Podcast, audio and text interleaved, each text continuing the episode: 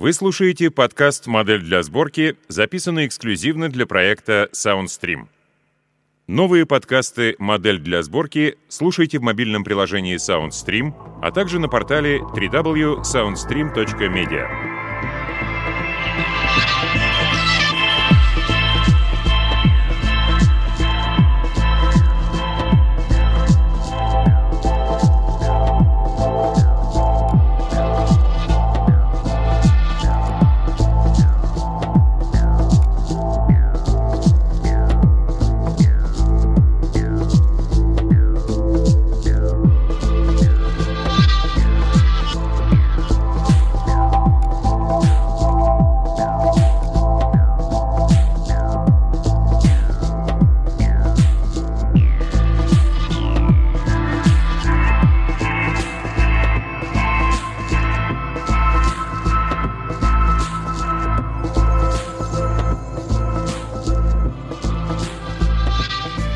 Дмитрий Богуцкий.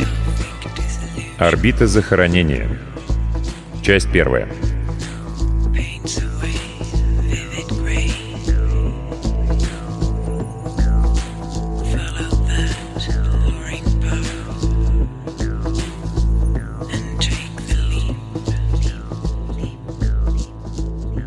Свой первый спутник я добыл еще в средней школе. Я тогда валялся в реабилитационном центре, наглухо отлученный от сети, восстанавливался после запущенной постигровой дистрофии и со скуки уже порядком повозился с многочисленной однорукой робототехникой, самодельными 3D-принтерами, коптерами с разным количеством двигателей и обвесом и прочим таким барахлом, что предлагали в мастерской реабилитационного центра. Концепция изготовления реальных объектов, а не их функциональных визуализаций, оказалась для меня на тот момент шокирующе свежей и прекрасной. Помню, приехал дед Ильи, моего соседа по курсу реабилитации, не старый, как я теперь понимаю, человек, забрал нас смотреть на подъем орбитального стапеля, и мы поехали на его машине за город, в поросшую зеленым лесом старую промышленную зону к заброшенным заводам. Там он выгнал нас из салона, и мы на подгибающихся от слабости ногах бродили по заросшим травой рельсам, дурея от запаха горячей травы и киазота, пока он стаскивал тент с кузова внедорожника и, вращая лебедку, вручную поднимал стартовую ферму с ракетой на ней. Небольшой такой подорбитальной ракетой класса «Подскок», длиной чуть больше роста человека. В те времена их уже можно было вполне арендовать. Полезной нагрузки такая ракета могла поднять не больше килограмма, но в нашем случае этого хватало за глаза. Там я впервые увидел Pocket Sat, карманный спутник, что дед подогнал Илье за хорошее поведение – когда он достал из контейнера черный куб пика-сателлита для синхронизации со смартфоном Ильи перед запуском. Он вообще был великий мужик, дед Ильи.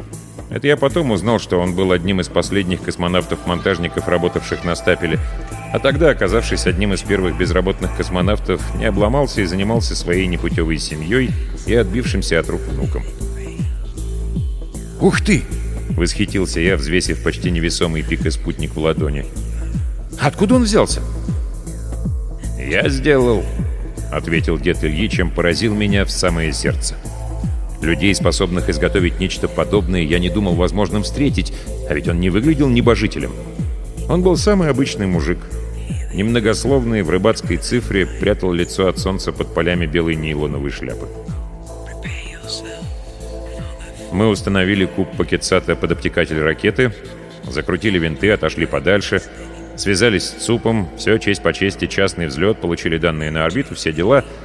И Илья дал на своем смартфоне команду на старт.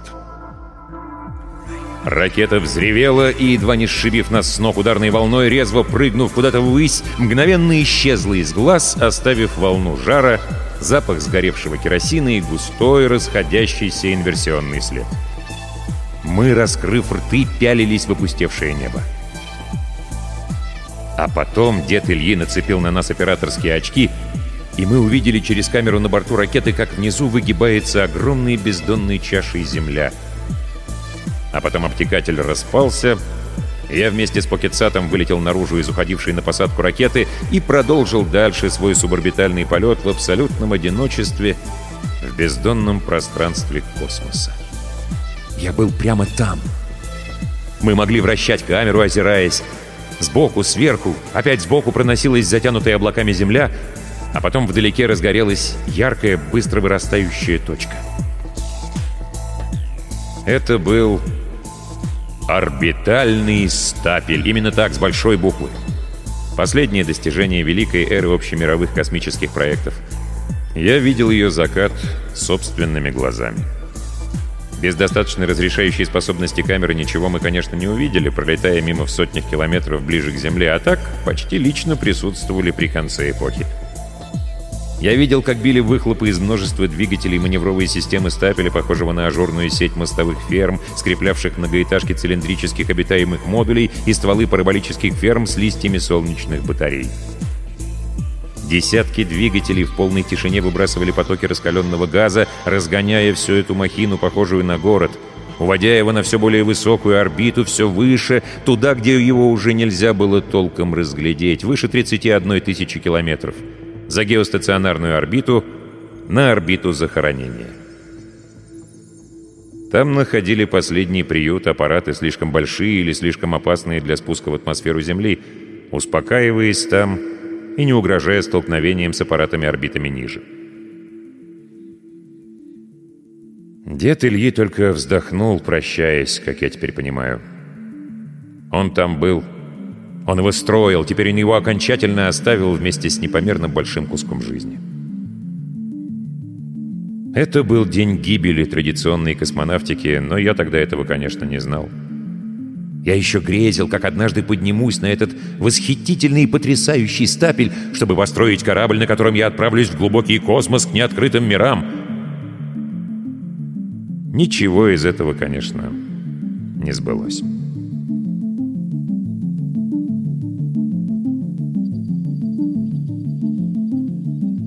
Где-то через месяц, когда я уже был дома, в теплом семейном кругу пристального отеческого попечения, похожего на домашнее заключение, все еще ограниченный в свободе и сетевом общении, с родительского соизволения со мной созвонился Илья. «Тебе спутник случайно не нужен?» — спросил он. Я как-то даже не сразу его понял. «Спутник? Э, это какой спутник? Твой, что ли?» «Ага, мой. А тебе дедушка по башке за это не даст?» «Не даст. Он умер». Когда даже твои прабабушки живы, трудно оценить смерть в другой семье. Я не нашелся, что сказать.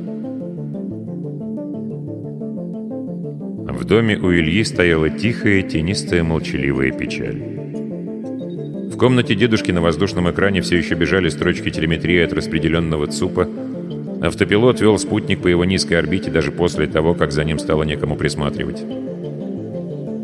Несколько юбилейных книг на полках, картина в тонкой металлической рамке, точнее, напечатанная маслом фотография, восход солнца из-за пересекающихся дисков Луны и Земли, вид из космоса, откуда-то издалека, потому что это была оборотная сторона Луны.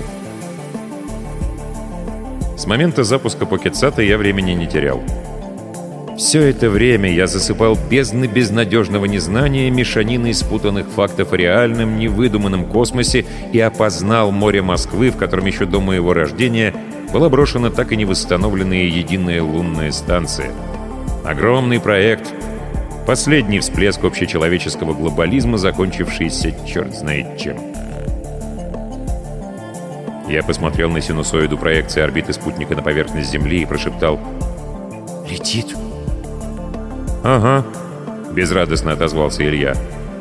«Пока летит». Время полета было не бесконечным, и оно истекало. Спутнику оставалось не больше 300 оборотов. Это примерно две недели. Потом атмосфера, хоть и разреженная, все-таки затормозит низколетящий спутник, и он, падая к поверхности, сгорит быстрее, чем пылинка в газовом пламени. На Земле даже не заметит. Спутник никому не был нужен, даже Илье. «Когда дедушка умер, они мозг ему вытащили и заморозили», — пробормотал он. У него там осложнения были из-за космоса, из-за невесомости. Они его увезли вроде ненадолго провериться, там он умер. Мозг вынули и заморозили. Говорят, может быть, когда-нибудь его разморозят. Они говорят, будет жить в свое удовольствие в сгенерированном мире, где можно делать что угодно. Что он так сам хотел. Только он не будет жить в свое удовольствие. Он это все ненавидел. Анестезия для сознания, говорил. Он так жить не станет. По-ненастоящему. Он не хотел видеть спутник, думать о спутнике, беспокоиться и заботиться. Он хотел забыть, не заходить, не видеть, не вспоминать, не плакать. И забота о спутнике тяготила его непомерно. И я не колебался ни мгновения. «Если хочешь, я могу забрать твой спутник», — вполне искренне вызвался я. «Жалко же, если сгорит». Илья готов был отдать его кому угодно. К счастью, кем угодно оказался я. Памяти моего смарта едва хватило на клиентскую часть доступа к распределенному ЦУПу. Илья передал мне право доступа, и спутник стал мой. Он действительно стал мой. Спутник у тебя в кармане — это просто непередаваемое впечатление. Я шел домой и через его камеру следил, как над синью океана вращаются огромной спиралью облака.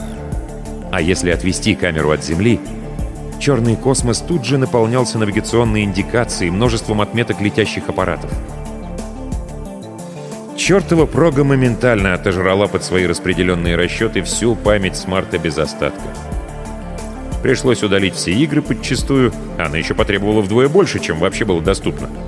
Но я все равно был счастлив, потому что это было оно. Настоящее. А проблемы мои только начинались. Дома я безжалостно разнес былой свой игровой узел доступа в сеть, переформатировав его в центр управления.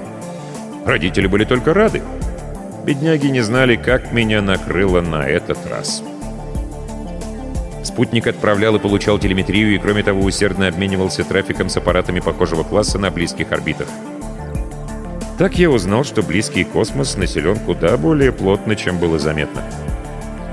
Частный космос, маленький и незаметный, процветал в тени умирающих всемирных гигантов ракетостроения.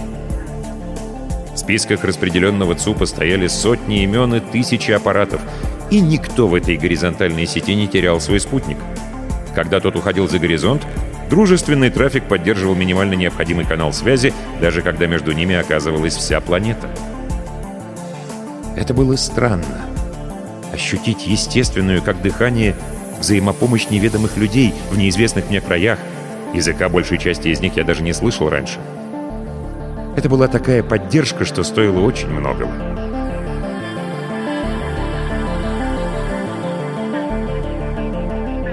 И когда, лежа в постели, я думал о спутнике, который наматывал в высоте свои последние витки где-то один за час, то понял, что не смирюсь и не дам ему погибнуть. С этого момента я был твердо намерен сражаться за его выживание. Я вытащил смарт из-под изголовья, включил — Спутник потерял за сутки почти километр высоты. Атмосфера стала уже достаточно плотной, чтобы замедлять его все заметнее. Как у всякого спутника нового поколения, у него был трос ликвидации. Километровый газомеханический тросик диаметром миллиметр, размотав который и пропуская через него электрический ток, в магнитном поле Земли можно менять скорость орбитального аппарата на конце такого хвоста.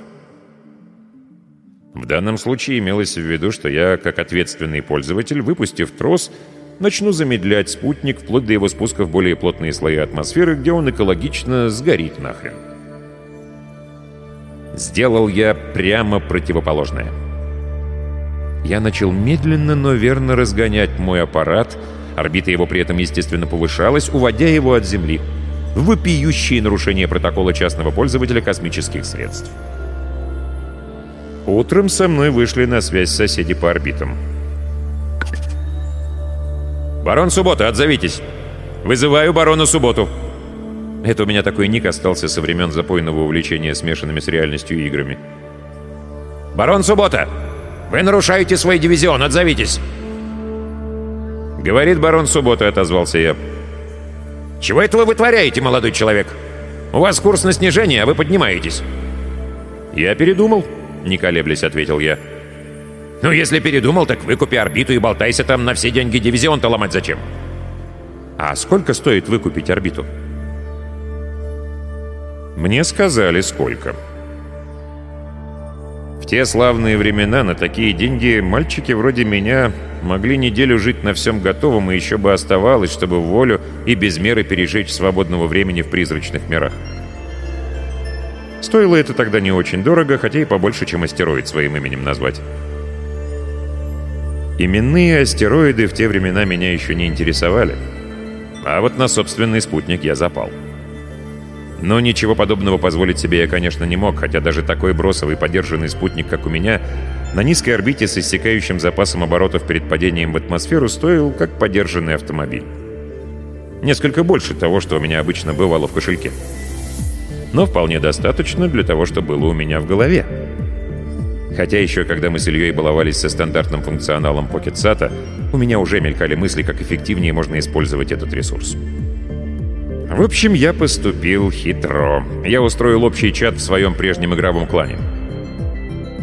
«Вот, дивитесь, чуваки, тема!» «Нет, это не симулятор. Чё, графика слабая?» «Да чтоб ты понимал, балбес! Это круче в сто раз, это настоящий космос!» «Настоящий, это я тебе говорю!» «Реально можно спутником рулить и квесты на орбите. Какие квесты?» «Ну, разберемся там по ходу». «Чем докажу, что настоящий? Чем-чем?» Ну, хочешь, я его калибровочным лазером для камеры тебе в глаз посвечу? Сохраняться? Нельзя тут сохраняться, это же жизнь. Ну и иди, дурак набитый, у меня тут и без тебя очередь из желающих ждет. Оплата за поиграться с настоящим спутником стала первым ручейком, который проложил мне сияющую, вымощенную средствами и славой дорогу в небо. Позже мы собрали наш первый мир орбитального пирата, и он стал моим первым большим проектом — в конце концов, мы создали ту самую распределенную игру, свою, смешанную с реальностью, сепарированную реальность с многотысячной аудиторией и множеством спутников в работе. Мифологизация и мистификация прежних космических достижений человечества тогда зашла за пределы полного безумия, и для рядовых геймеров это была технология, неотличимая от магии. Мало кто там верил, что все происходит в реальности. А тогда я бился как мог. Я вовсю торговал доступом к спутниковой камере, торговал каналами связи и информацией. Я продавал климатические данные, сдавал системные ресурсы под распределенные расчеты, выступал свидетелем в судебных разбирательствах, поставлял данные всем любителям влезать в частную жизнь ближнего своего, готовых за свою страсть заплатить. Я не собирался расставаться с моим спутником, едва его заполучив. Я мониторил его работу везде, где находился. Ел ли, пил ли, ехал ли куда, даже между сном напечатал себе наголовные очки для смартфона и наблюдал за показаниями приборов и трафиком обмена данными с другими спутниками группировки даже на уроках вместо контрольных. Одна только аренда орбиты высасывала средства пылесосом. Мне постоянно требовалась работа, честно оплаченная орбита. «А ты можешь, сынок, предоставить эту видеозапись с такого же ракурса, но в более высоком разрешении?» — спросил меня Артур Лимонов, основатель одной многообещающей детективной конторы. Технические условия применения камеры не позволяют... Хм, очень жаль. Были бы они чуть получше, я бы заплатил, скривился Артур. И что мне было ему ответить? Ну и как мне увеличить разрешающую способность камеры моего пакетсата? Вот как? Ну? Я лежал дома в постели в наголовных пилотских очках, невидящим взором следил за смещением звезд вдоль орбиты спутника, пока однажды решение вдруг не пролетело мимо меня километром выше — «Кто знает, что это такое с огромной оптической линзой болтается вот на той орбите?» — задал я вопрос в орбитальном комьюнити. Ответ пришел через пару минут. «Это спутник-шпион времен Холодной войны. Мертвый, естественно». «А какое разрешение у его линзы?» «Ну и вопросы у тебя. Давай сам поищи в архивах. Нам потом расскажешь». Что ж, пришлось закопаться в архивах. Не в последний раз, кстати. Там я не только нашел технические данные на этот тип спутников, но и любопытное описание протокола соединения, применявшегося в прошлом веке для связи с дивизионом спутников-шпионов, и рекомендации по компиляции теплого виртуального лампового приемника-передатчика и принцип формирования ключей доступа. Около суток я сканировал подходящие частоты, пока не убедился, что спутник едва, но жив и ведет прием на штатной частоте. Еще полчаса мой смартфон ломал коды — Потом я получил доступ, произвел тестовую съемку и скачал снимок. Снимок оказался выше всяких похвал. Теперь я мог все, что могут военные спутники-шпионы, хотя и производство середины прошлого века. Так я зазомбировал свой первый сателлит. Взял под контроль эту груду ничейного железа на орбите. Это был только один из многих. Строительство сети из разнообразных заброшенных спутников оказалось на диво азартным увлечением — Барон Суббота — властелин спутников зомби. А контора частных детективов Артура Лимонова в обмен на интересные снимки обеспечила мне некоторый постоянный доход. «А что?» — вкратчиво поинтересовался Артур, расплачиваясь. «Пойдешь ко мне работать? Мы таких дел наделаем, мир вздрогнет, гарантирую». «Ну зачем же разрушать наши такие гармоничные отношения прозой труда по найму?» — отшутился я. «Ну смотри», — недовольно протянул Артур. «Я второй раз не предложу». А я смотрел. И очень внимательно. Меня все и так устраивал. Тем временем проблемы нарастали. Шел расход реактивной массы для маневрирования, увеличивался износ солнечных батарей хвоста высоты, системной тепловой батареи — Усиливалось помутнение линзы камеры, износ под ударами космического излучения ее матрицы, сбои в работе системы. Ком проблем рос и захватывал меня с головой насовсем. Навсегда. А потом вдруг пришел Илья и потребовал спутник себе обратно. «Он мой», — сказал он. «Мне его дедушка подарил, а ты его за деньги сдаешь». «Так ты же мне его отдал!» «Ты его у меня выманил». А теперь я его забираю обратно. Он не твой, он дедушкин. Скажешь, не могу?» Он, конечно, мог. А я остановить его не мог. Это был не мой спутник. Но орбита это была теперь моя, мои рабочие миссии, замаскированные под игровые квесты, мои соседи по дивизиону, мой мир, моя жизнь. «Хрен с тобой, скотина!» — отозвался я. «Раз уж дедушка подарил, забирай. Хотя без меня он уже давно бы сгорел. Хрен с тобой!» Но орбиту я тебе не отдам. Она моя. Он перехватил управление спутником, увел его на свою орбиту и ушел, оставив меня ни с чем. Ну, почти. Я ведь уже давно хотел большего.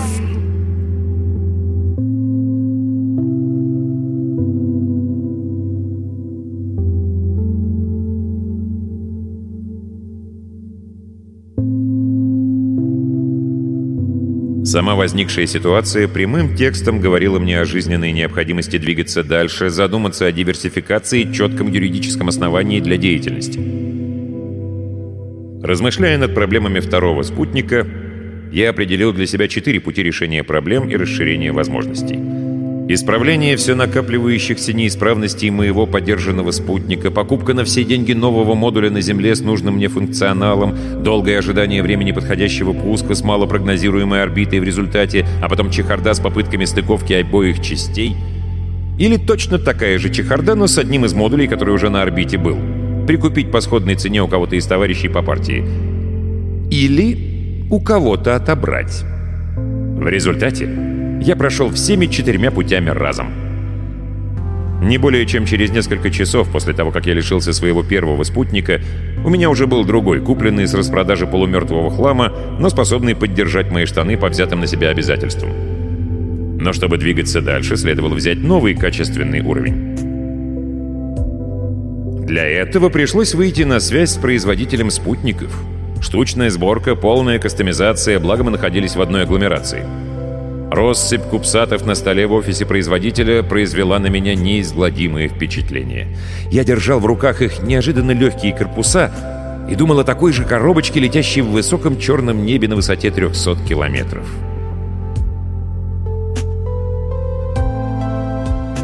«Вы апгрейд провести можете?» — спросил я, ощущая пальцами нити углепластика вокруг сотен маневровых сопел на гранях купсата. «Есть интерес к дистанционной космонавтике?» — поинтересовался производитель. Его звали Александр. «Хочу расширить функциональность вот такого базового блока. Это мой список изменений конструкции». «Давно занимаетесь?» — спросил поставщик, считав список. «Сто лет скоро угрюмо буркнул я». После длительной возни и ожидания я получил то, что хотел. «Если добавите немного, поставлю вас на ближайший экваториальный запуск», — добавил Александр. «У нас там яхта со стартовым столом. Через неделю соберем всех желающих на старт и выведем на орбиту». «Идет». «И еще у меня есть кое-что для вас». Кое-что оказалось орбитами двух интересных с точки зрения старательства объекта. 12 грамм рения на одном и 10 на другом. И еще германий, рутений и некоторый запас реактивной массы для пополнения того, что неизбежно потрачу на прожорливые маневры по стыковке. Информация стоила цены. «Приятно иметь с вами дело», — заключил я, расплатившись. «Возвращайтесь, когда закончите», — возражать Александр не стал. «Уверен, мы и в дальнейшем можем быть во многом друг другу полезны». Я тоже был уверен. Через неделю мой новый спутник был на орбите. Трепещите! Я вернулся! Это была адская машина смерти, та конструкция, что мне удалось собрать. Барон Суббота II, покоритель орбитальных спутников зомби. Я был готов идти дальше. Я был готов зайти куда дальше, чем решался кто-либо еще. Школу я, кстати, так и не окончил. Пустил, можно сказать, свою жизнь под откос ради бесполезной игры. Я не слишком расстроился. Очень увлекся добычей Рения и Германии из обломков, брошенных на орбите спутников. Начал это полулегальное орбитальное старательство.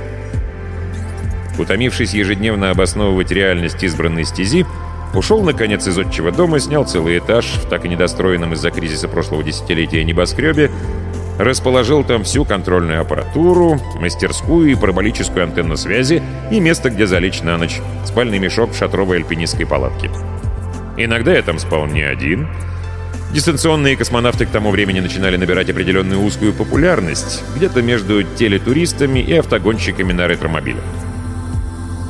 А дело это, разборка мертвых спутников, оказалась делом азартным и рискованным, хотя бы потому, что нормы протоколов тогда на эту тему еще не сочинили, и какое-то время можно было наслаждаться исключительной деятельностью вне закона. Я нарвался как раз, когда нагнал второй из намеченных спутников. Это был давно мертвый ретранслятор, беспорядочно вращавшийся в облаке более мелких обломков и газа из разорванных от усталости материала баков. Догнать его оказалось проще, чем синхронизировать вращение. Реактивной массы для маневровых двигателей оставалось рискованно мало. Отфильтровал на изображение из камеры бешено вращавшийся внешний мир, так ведь и стошнить может прямо на себя — и остался в почти неподвижном мире системы «Спутник-спутник». Ретранслятор на разборку был огромным, весил треть тонны и выглядел сильно разрушенным временем, ударами мусора и внутренним взрывом из-за прохудившегося топливного бака. Взрывом его практически вывернуло наружу. Я ввел покетсет в пробоину. Сверяясь с чертежами спутника, нашел нужные секции, любезно оголенные взрывом, и начал резать. Да, на борту барона Субботы второго теперь был свой плазменный резак, манипулятор, дополнительные баки, сопла, хвост из солнечных батарей. На апгрейд пришлось изряднейше потратиться. Но эта груда орбитального металлолома мне сейчас все компенсирует. Редкоземельные металлы по-прежнему лучшие друзья одинокого микрокосмонавта. Я последовательно вскрывал платы, Разогревал и выжигал плазменные горелкой контакты, собирая электромагнитом остывающие шарики металла. С германием не было проблем с рением, приходилось возиться куда дольше. Я почти закончил, когда понял, что освещение в полости спутникового корпуса изменилось. Небольшое изменение общей орбиты, зафиксированное навигатором в системе «Спутник-спутник», показало, что совсем рядом с нею появился объект, которого недавно тут вовсе не было. Я бросил расплавленную плату — Одним импульсом двигателя развернул спутник и на изображении с камеры увидел его. Это был совершенно посторонний неопознанный черный покет-сад, почти вовсе не отражавший свет, соблюдавший полную радиомаскировку. «А ты еще что такое?» И тут же я подвергся атаке. Меня попытались подбить электромагнитным импульсом из выброшенного щупа и одновременно провести взлом протокола соединения. Двойной абордаж — только видал я уже таких резких жуликов, систему мою так просто не вскроешь, а вот импульс на корпус был неожиданным. Кому-то тоже редкоземов захотелось? В ответ я подпалил камеру нападавшего плазмой из горелки. Такого от меня никто, видимо, не ждал. Из-за импульса горелки мы закувыркались, сталкиваясь в стесненном пространстве. А параллельно я сам атаковал систему противника эксплойтом, выловив частоту его соединения с оператором и перехватив связь. Через 40 секунд он был мой. Я впервые захватил чей-то спутник. Впечатления были непередаваемые. Быстро состыковавшись с обесточенным призом, я свалил оттуда. «Ловите меня в космосе!» Тем не менее, через пару часов мне позвонили. «Барон Суббота?» «Допустим». «Меня можешь звать Хаакин. Хаакин Медуза». Внезапно я понял, что слышу не человеческую речь, а синтезированный голос автопереводчика. Было слышно, как автопереводчику что-то говорили по-испански. «Чем обязан, сеньор Медуза?» «У тебя оказалась некоторая моя собственность. Признаю, я вел себя опрометчиво, но сообщество, к которому я принадлежу, не признает поражений. Потому у меня есть тебе одно предложение». «Например?» Можешь оставить себе мой спутник. Мне, собственно, нужен Ренни и только Ренни. Я буду даже столь любезен, что куплю его у тебя. Полцены, конечно. И зачем мне это делать? Затем, что никогда не узнаешь, как жмет владельцу его колумбийский галстук. Звучит впечатляюще. Но я подумаю. И тут же я услышал сигнал экономайзера. На один из моих счетов поступили средства. «Это оплата за металл», — негромко сообщил мне Медуза.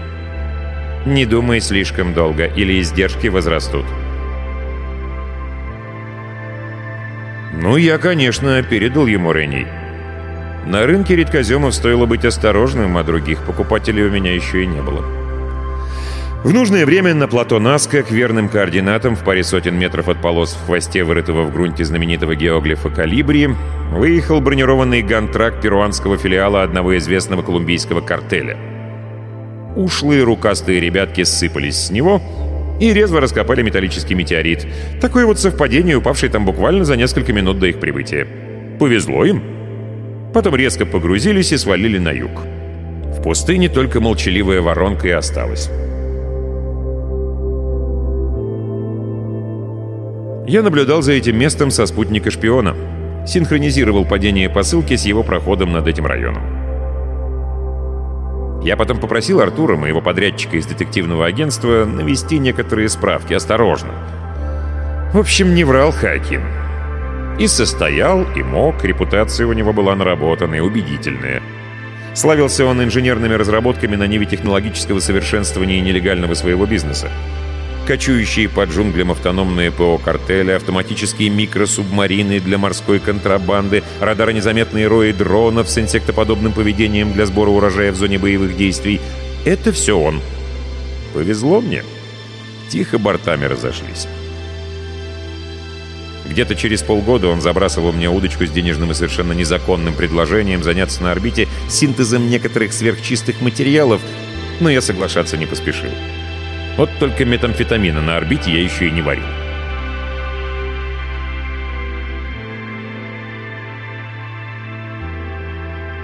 Примерно тогда же я стал совершеннолетним в традиционном смысле слова. Пригоден для удаленной войны и прокси-размножения и полной ответственности всеми тканями тела по долговым обязательствам, но только не для курения электронных сигарет с эффектом сдвига сознания в пограничное состояние.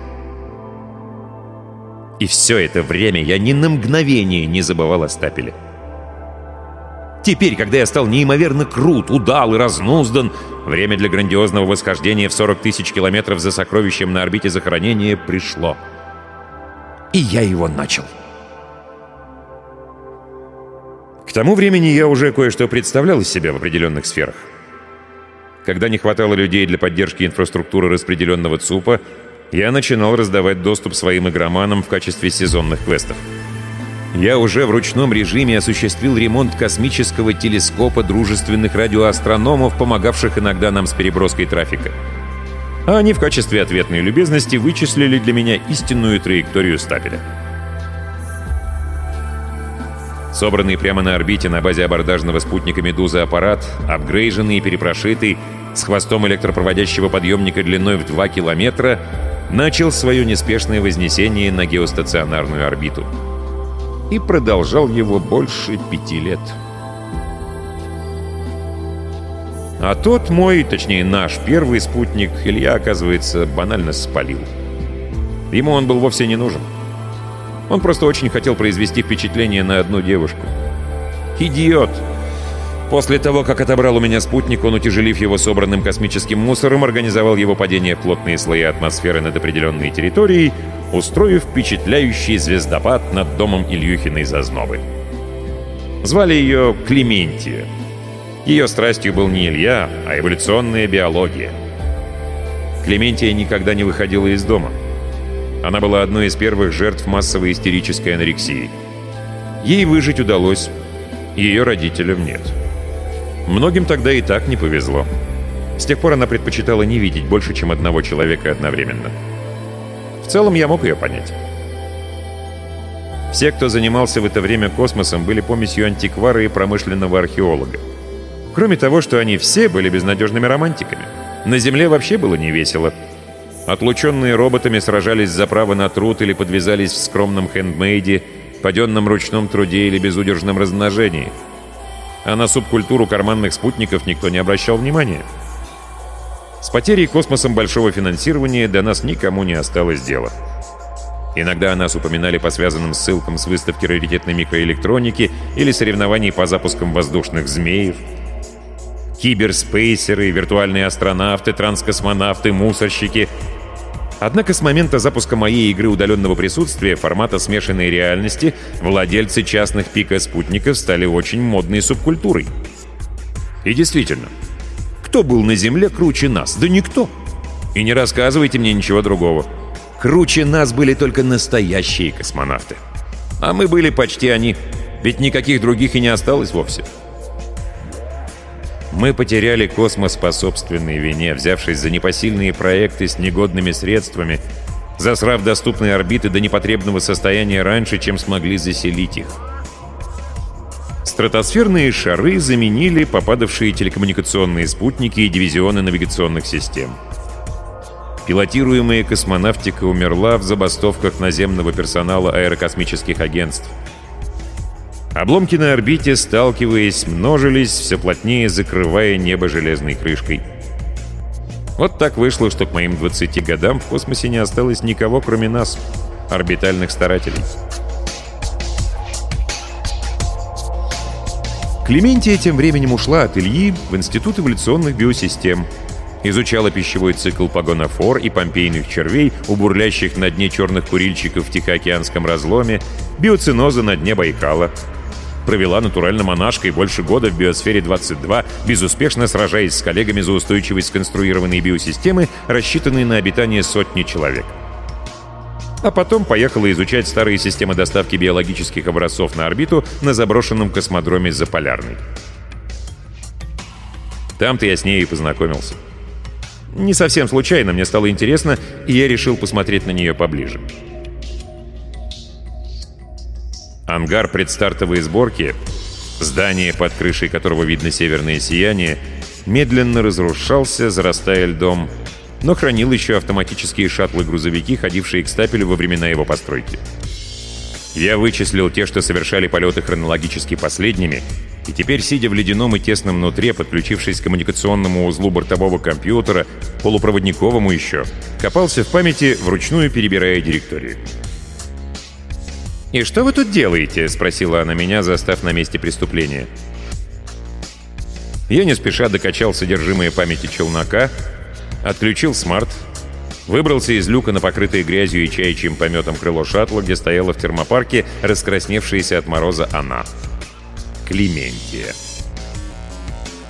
«Набираю материал на диплом», — соврал я. «Промышленная археология». А вот что в этих гиблых местах делает столь выдающаяся представительница рода человеческого? «Ну почему в гиблых?» — удивилась Клементия. «Здесь жизнь просто кипит». «Серьезно?» — вполне искренне удивился я. «Конечно», — серьезно ответила она. И это оказалось началом. Я слушал ее весь день.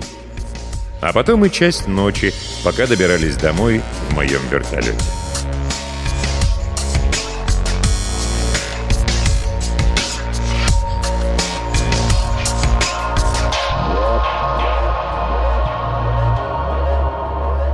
Продолжение и окончание рассказа Дмитрия Богутского «Орбита захоронения» в следующем подкасте «Модели для сборки» на SoundStream.